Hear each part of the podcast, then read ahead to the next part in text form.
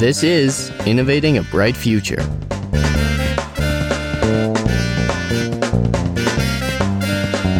Hello and welcome back. I am your host, Avery Krywelt with Innovating a Bright Future, where I walk you through the innovative and revolutionary technology driving climate action and laying the foundation for a sustainable future.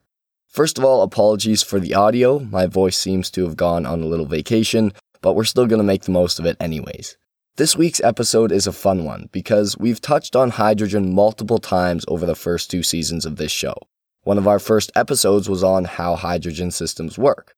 Today we are taking another look. Not only a look at how we can create and use hydrogen, but how we can integrate hydrogen with other systems like carbon capture so that we can effectively replace fossil fuels with all new hydrogen based fuel stacks. Joining me to discuss this fascinating topic is Eduardo Pereira from Clear Energy. Big thank you to Eduardo for joining me today. Thank you for being here, and I hope you enjoy.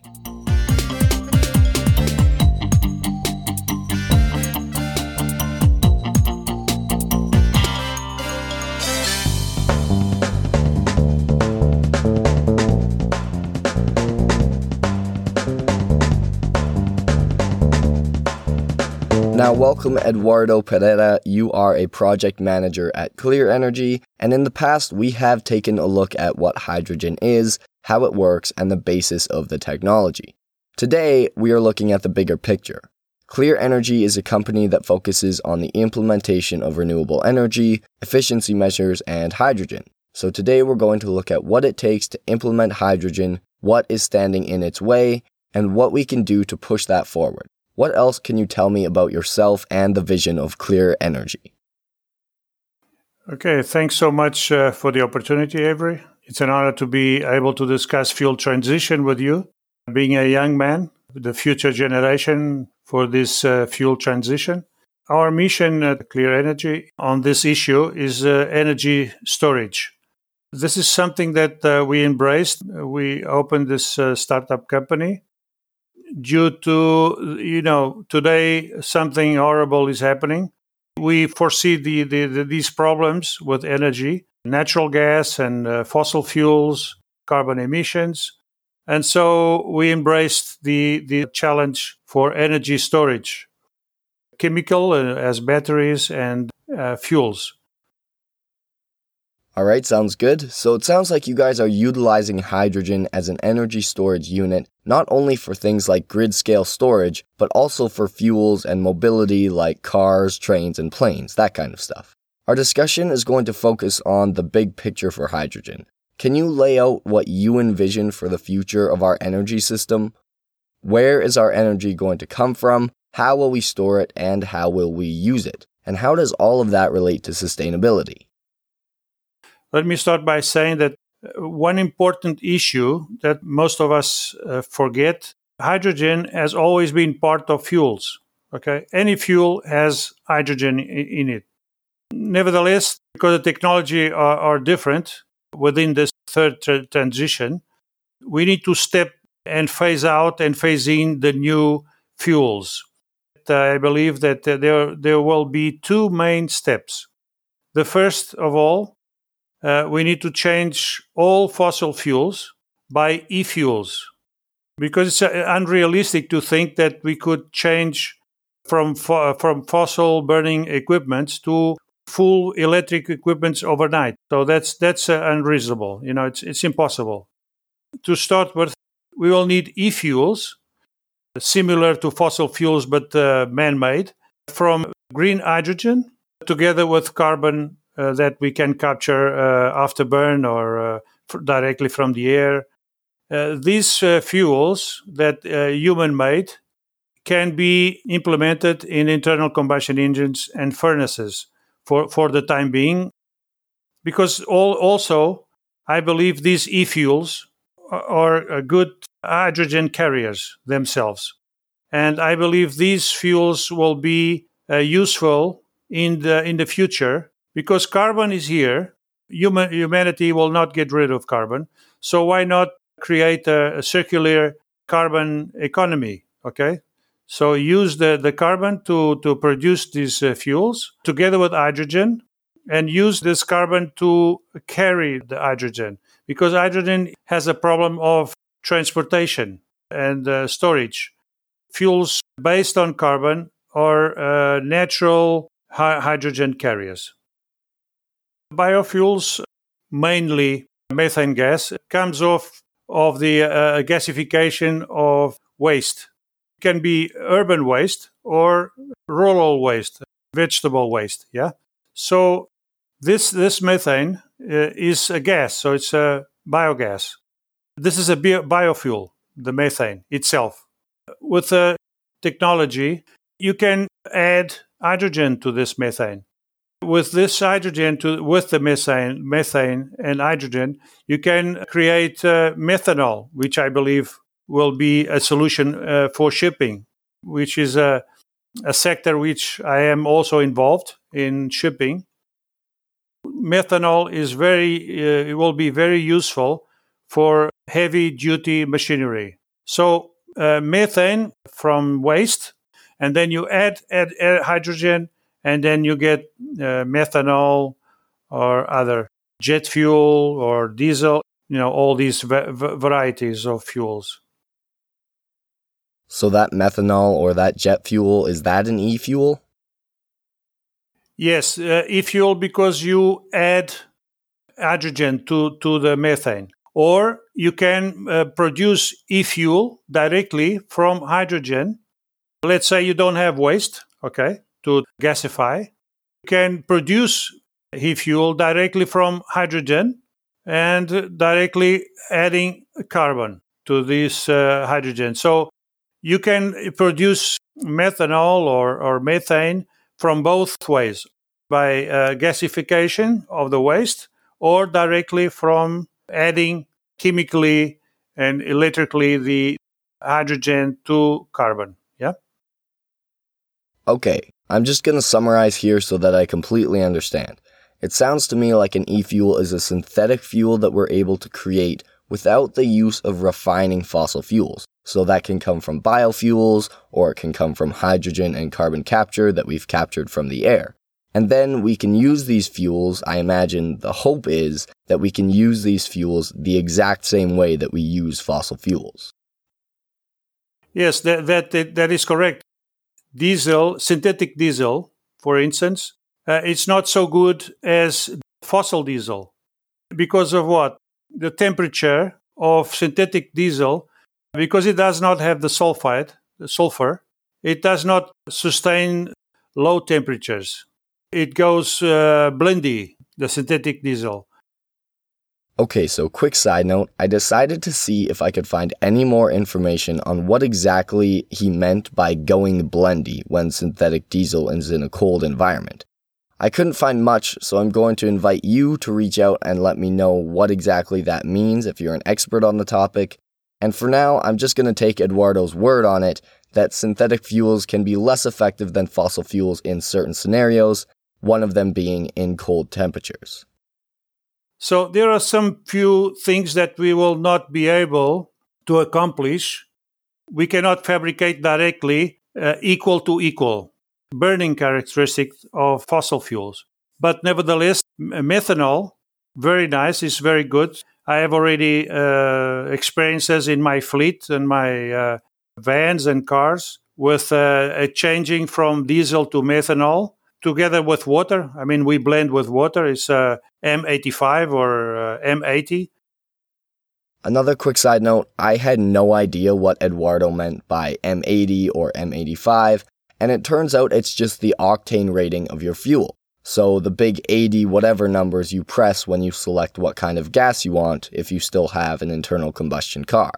The higher the octane rating, the more power you can get out of the fuel, but the bigger the catalyst it needs to release its energy. I'm fairly sure that's right. Again, feel free to correct me if I'm wrong. And it's very nice uh, to see the results instead of using fossil diesel. Okay, so it's not identical in every case, but would you say that in most cases it would be quote unquote close enough? Like, eventually we will be able to couple these e fuels with things like batteries and hydrogen so that we can formulate a system that is equal to or better than fossil fuels? Yes, I mean, uh, the, yes, the, the, biofuels and the e-fuels will play a key role alongside hydrogen because everybody now speaks about hydrogen. I mean, a lot of people speak about hydrogen, but the biofuels and e-fuels will play a long key role alongside the hydrogen because they are a natural and efficient hydrogen carrier. Hydrogen, as you as you heard, is very difficult to store, very difficult to, to transport. These uh, biofuels and e-fuels, because they have a lot of concentration of uh, hydrogen themselves, you know, naturally, and they are easy to handle, especially methanol.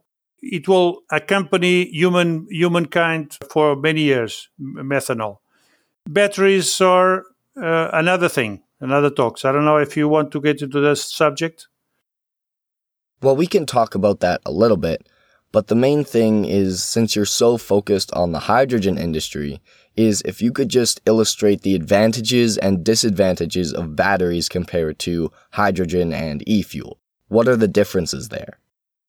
We will never get rid of batteries.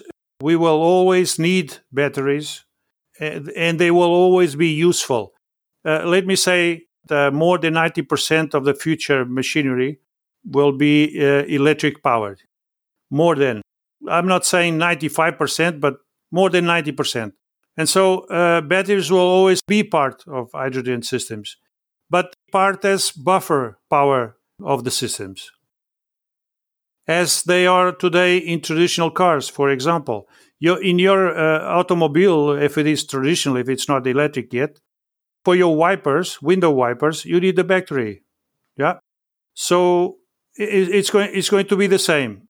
The batteries will supply you the power, and hydrogen fuel cells will f- fill up the, the, the, batteries. Yeah, so batteries are uh, fine, and the better the battery, the, the the more useful it will be. But you know, there's a as the Americans say, one million dollar question is from which power setting will the hydrogen be the better solution and consider a surplus? I mean, let me say, you have a, a computer. The best solution is a battery, period. You have a, a car. Okay, that's a medium uh, power uh, solution. You can have batteries, you can have a small fuel cell to load up the batteries, or you can have a ship. The ship is the other way around. You, you can have a battery just to uh, supply the the motors, but you'll need uh, very high power fuel cells to sustain the power of the battery. You understand my, the settings of the powers and the autonomy? Yeah, definitely. So, is it a reasonable conclusion to say that for a high output, high power application like overseas transport, hydrogen is the best option? And if so, why is that? Yes, I mean, the hydrogen blended together with the carbon, the, the methanol, because methanol you can pump it directly into the vessel. The one thing I heard, I learned in the U.S. Navy is is a so-called sailor-proof solutions. You know, sailor-proof systems. And the sailor-proof system, you cannot have hydrogen on uh, high pressure in in the vessel because there will be an accident, and you cannot have uh, ammonia in, an, in a vessel because there will be an accident. If you have ammonia uh, drop in the middle of the ocean uh, the, with a ship loaded with the containers, there will be a huge accident. So the best thing is methanol. And the methanol will carry the hydrogen. So we can separate the hydrogen from the uh, carbon on board. That's easy. That is used even in uh, automobiles and then use the hydro- the pure hydrogen in the fuel cells for the shipping. Yes. Yeah, for sure. That makes a lot of sense. How we can't use these, I guess, pure substances like hydrogen and ammonia. So we have to couple them with other substances to create more stable compounds that can basically store the pure substances we use for power so that we can use them safely. My last question that relates to e fuels is how these fuels compare to batteries. How can e fuels be better than batteries in some cases or worse than batteries?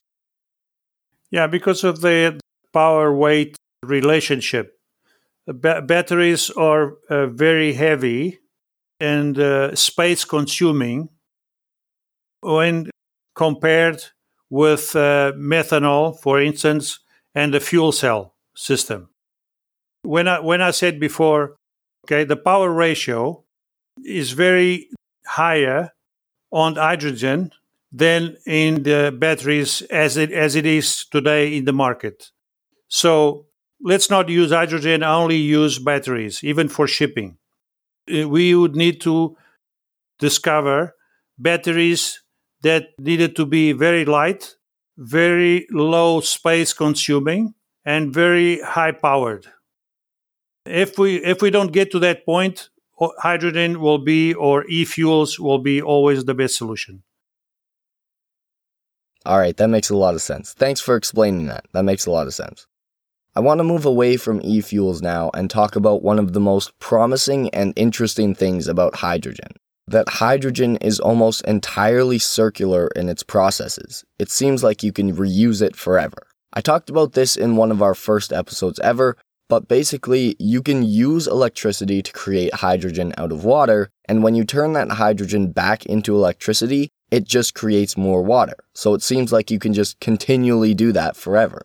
What are the benefits of using an energy storage system that is so circular and so recyclable?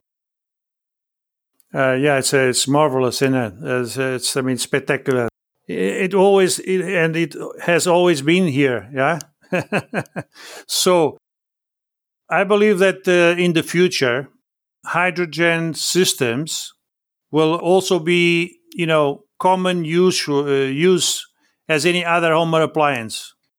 So home appliances in the early days were very huge appliances. The freezer you have at home, your your freeze, only hotels and rest, big restaurants were allowed to use because they were very weight, uh, very heavy, and uh, space consuming, you know. And today you can get your freeze. Two guys transport uh, 280 liters of our freezer.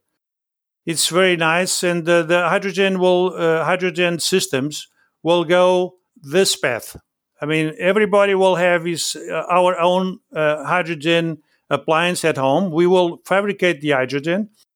We will use this hydrogen in our fuel cells at home or in the car and uh, the water you know will be used to to fabricate more hydrogen and so on so it's it's going to be home appliances as usual okay so when you're thinking about home appliances and having these hydrogen systems within our homes could that be a solution to the problem of renewable energy intermittency when we have solar and wind plants that aren't producing energy all the time is that the field that we can solve?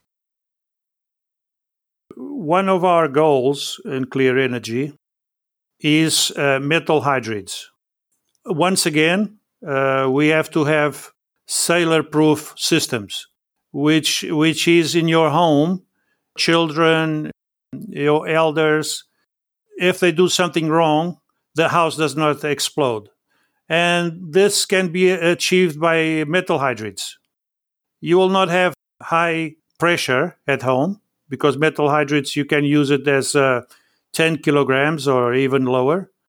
These systems will allow you to store energy.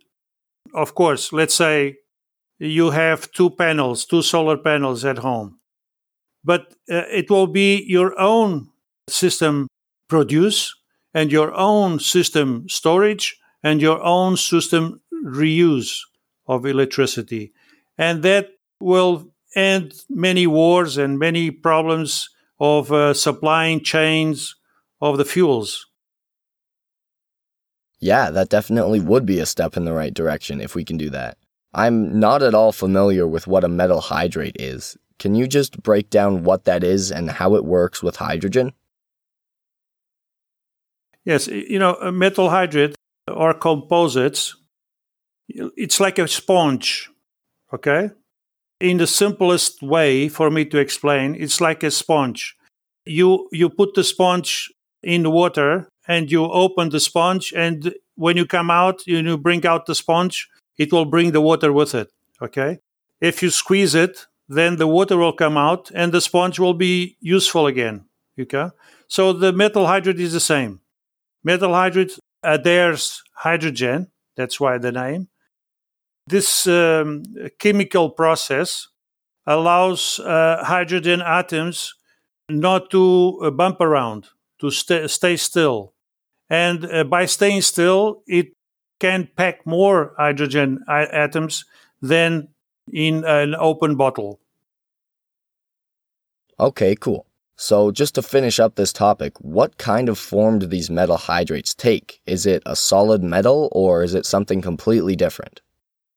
They, it's a composite which they uh, grind like in a powder, and then this powder is compact into rods or you know some shapes, and they are put into the, the, the canisters we call canisters, metal hydride canisters, to be useful. It's a powder that is compact. Okay, perfect. So hydrogen as its base form goes into a compressed air canister, and like you said, if something goes wrong, kaboom, and that's not ideal. So instead, you're encasing these metal hydrate cylinders, and then the hydrogen can enter the cylinder and be stored just like normal. Yes, yes. It takes more hydrogen in these metal hydrides than in a normal uh, high pressure bottle. I mean, the, the, the capacity are greater. So this it's a few it's a few add-ons that that we can gain with uh, metal hydrides. Right, so it's actually even better at storage than the compressed canisters. You can fit more in the same place. So, one of the last topics I want to touch on to end our conversation is what are the biggest things holding hydrogen back? In a, a larger picture, and especially here in, in, in, in Portugal, where I am, the political is uh, politicians are, are disfocused. There is um, a huge gap between the polit- political focus and the market needs. What what I, I can speak of is that the, my experience here in this uh, Portuguese market. For example, they start to finance uh, centralized production. I mean, huge produ- uh, hydrogen productions, okay, in two or three uh, cities. They finance the injection of this hydrogen uh, into the national uh, gas grid. The thing is that the consumers are not ready to use this gas efficiency yet not uh, with the fuel cells or even uh, boilers. So, why are they starting by the end? I mean, uh, they are investing so many billion euros in production of hydrogen, and then nobody can use it. This is not uh, properly focused. What about now, the, the rest of the country? All the big cities have hydrogen uh, gas grid, yes? But here, the, the big cities have gas grid, but then the small towns and uh, small villages don't have uh, access to the grid. So, what about these guys? Uh, they're not, you know, allowed to get the hydrogen. I think it's uh, the political is the, the main problem here. Right, and that seems to be a common thread throughout renewables and energy storage that the political side of things is sometimes lagging behind in places that are less open to change and less ready to transition to sustainability. And it sounds like Portugal isn't necessarily that case, that they are attempting to move towards sustainability, but they're lacking the focus and direction that they need to do it properly. The politicians, they need to put lobbies aside. Start supporting homeowners and small businesses to, to become self sustained this is uh, so simple, you know, so simple to, to be addressed. Because, uh, for instance, here in Portugal, the lobbies uh, and the government, they, you as a consumer, every anyone cannot install up, uh, more than 30 kilowatts production. Let's say you have a farm, you cannot install the, the, the panels you, you want to produce your own uh, hydrogen because uh, it's not a free market. You know, free market is free as long as you're okay technically, all right, you're, you're not disturbing or you're not going to cause explosions or burns, and then uh, that that is a free market. But here you can only uh, produce up to 30 kilowatts, and that is a problem for the free market. So, how can we work to fix that on a systemic level and as individuals? What can we do to push that forward and make sure that it's going in the right direction at the same time? Geopolitic nature is taking care of things, uh, Avery. Unfortunately, wars are not good, will never be good, but force people to stop and think their their uh, their perspectives. And what's going on now in Europe concerning the uh, Russia uh, natural gas supply is uh, will I hope will uh, will make the politicians stop and uh, you know the higher politicians, not the local ones like Portuguese, the European politicians. Stop and think. Listen, you stop this nonsense. Get uh, make the, the the market free. Stop the nonsense of the lobbying, and allow people to produce hydrogen and produce solar and be sustainable. And that, unfortunately, history tells us that uh, wars brought some fresh starts to humankind, unfortunately. Okay, I wanted to make a quick note here because context is very important. This was recorded February 24th, 2022, before too many egregious war crimes were committed. Just in case in some post apocalyptic world you're listening to this and thinking, well, it doesn't seem like anyone learned anything from the Russian Ukraine conflict, except that bombs blow stuff up real good. I don't think Eduardo is meaning to find a silver lining to any kind of war or conflict. He's just estimating that the strain on our natural resources caused by these conflicts that we're seeing right now will awaken some people to the issues that may have been easier to ignore in easier times. Right, so that's probably not the ideal way to get there, but I guess what it really comes down to is hoping that at some point someone will just have to step up and be the one to put money and special interests aside and just focus on the needs of the planet and the planet's people. Yeah, even if there were no war, even if there were only the, the, the, the stopping of the, the natural gas from coming to Europe, I hope it will start these uh, politicians in the, the big offices that to stop the lobbies. That is the most important. Right, yeah. My last big question for you today is hydrogen is a rapidly advancing field. In the last half decade or decade, it has really accelerated, even though the base technology has been around for a while. With that comes a lot of different companies trying to get into the market and capitalize on that acceleration. What are the advantages and disadvantages of having so many different companies working on same or similar problems? I see. It's a good question. Let's take a look back once again to history, to uh, automobile industry. You know, uh, there were a lot of uh, brands, automobile brands, uh, so it's the, the rise of many companies is normal. And and in my perspective is healthy and much needed to boost uh, the value chain. So uh, it's not because there are too many so many brands that the market is not going to go forward uh, it's the opposite because there are many brands the market will will will boost forward Okay, and why is that? Just because of the basic principle of competition? It keeps getting better as companies compete to be the best in the field? Yes, uh, that and uh, and the the consumers can choose from the best technical solutions. If you have three or four technical solutions, although they might be different, the market will choose the best technical solution a long run. All right, that's a perfect place to wrap up the bulk of our conversation today. I have a couple of rapid fire questions that I want you to answer as fast as you can if you have the time for it.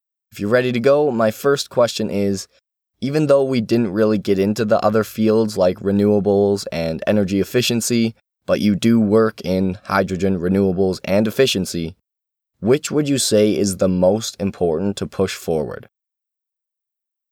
right now uh, we're addressing education and uh, the education sensor, se- sector with a sense of uh, urgency. And, uh, and of course, for that, I once more I, I, thank you for, for your interest. Politicians must, must understand that climate uh, targets are slowed down due to the shortage of capable manpower. You will need manpower for this uh, fuel transition. So, uh, together with a partner in, uh, in, in Germany, Berlin, we are able to supply schools and universities and research centers and educational institutes with the best system to learn learn by doing. So these are uh, these are very nice uh, simulators for schools and universities and so on. As I said, they are very nice uh, to study and to practice and to learn rapidly. That's that's how we will bring hydrogen and uh, and uh, fuel transition up to date uh, rapidly. That's amazing. So we don't have to necessarily focus on one of these three kind of aspects.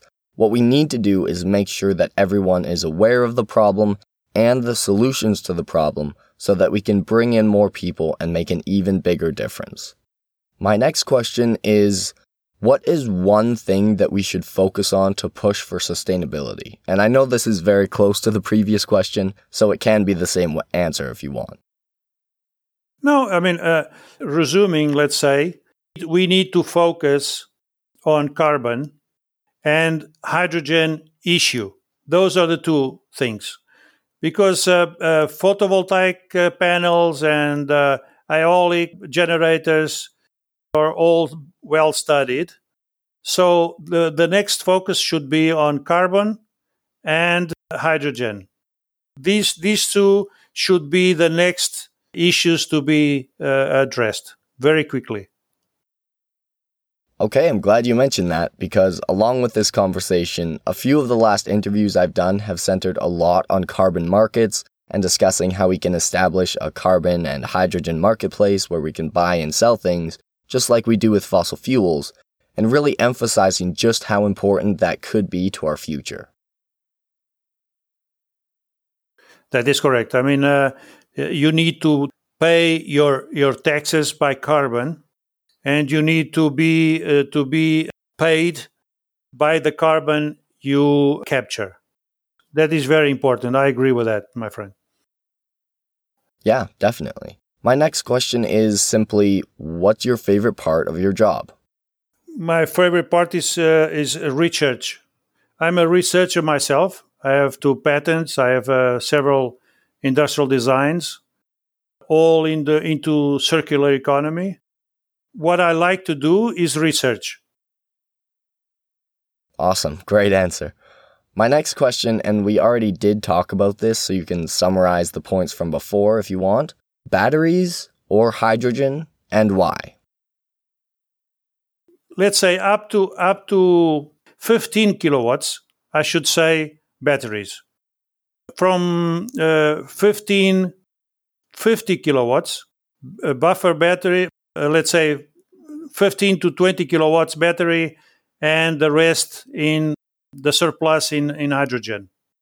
And from from there up, uh, the best thing for me would be a buffer battery, hydrogen, hydrogen fuel cell. Perfect. Great summary. Just to reiterate, that's based on that power to rate to mass ratio that we talked about before, right? Yes, power to mass. Yes, yes. My last question that I have for you today is based on your personal experience and everything you've been working on, do you believe that we can still reach the targets that are set out by the IPCC and the UN? Is that still possible? Uh, if lobbies are uh, set aside, yes. Okay, and where can listeners find you and Clear Energy to find out more about this? Yes, uh, uh, we are a, st- a, startup company and uh, we are uh, building up our website, making changes to the website but uh, clear clear energy altogether dot pt papa tango Well, thank you so much for coming on and teaching me about e fuels and everything else that we discussed. I really had no idea what an e fuel was before today, so thank you so much, Eduardo. Uh, uh, no, thank you so much. Thank you so much for having me.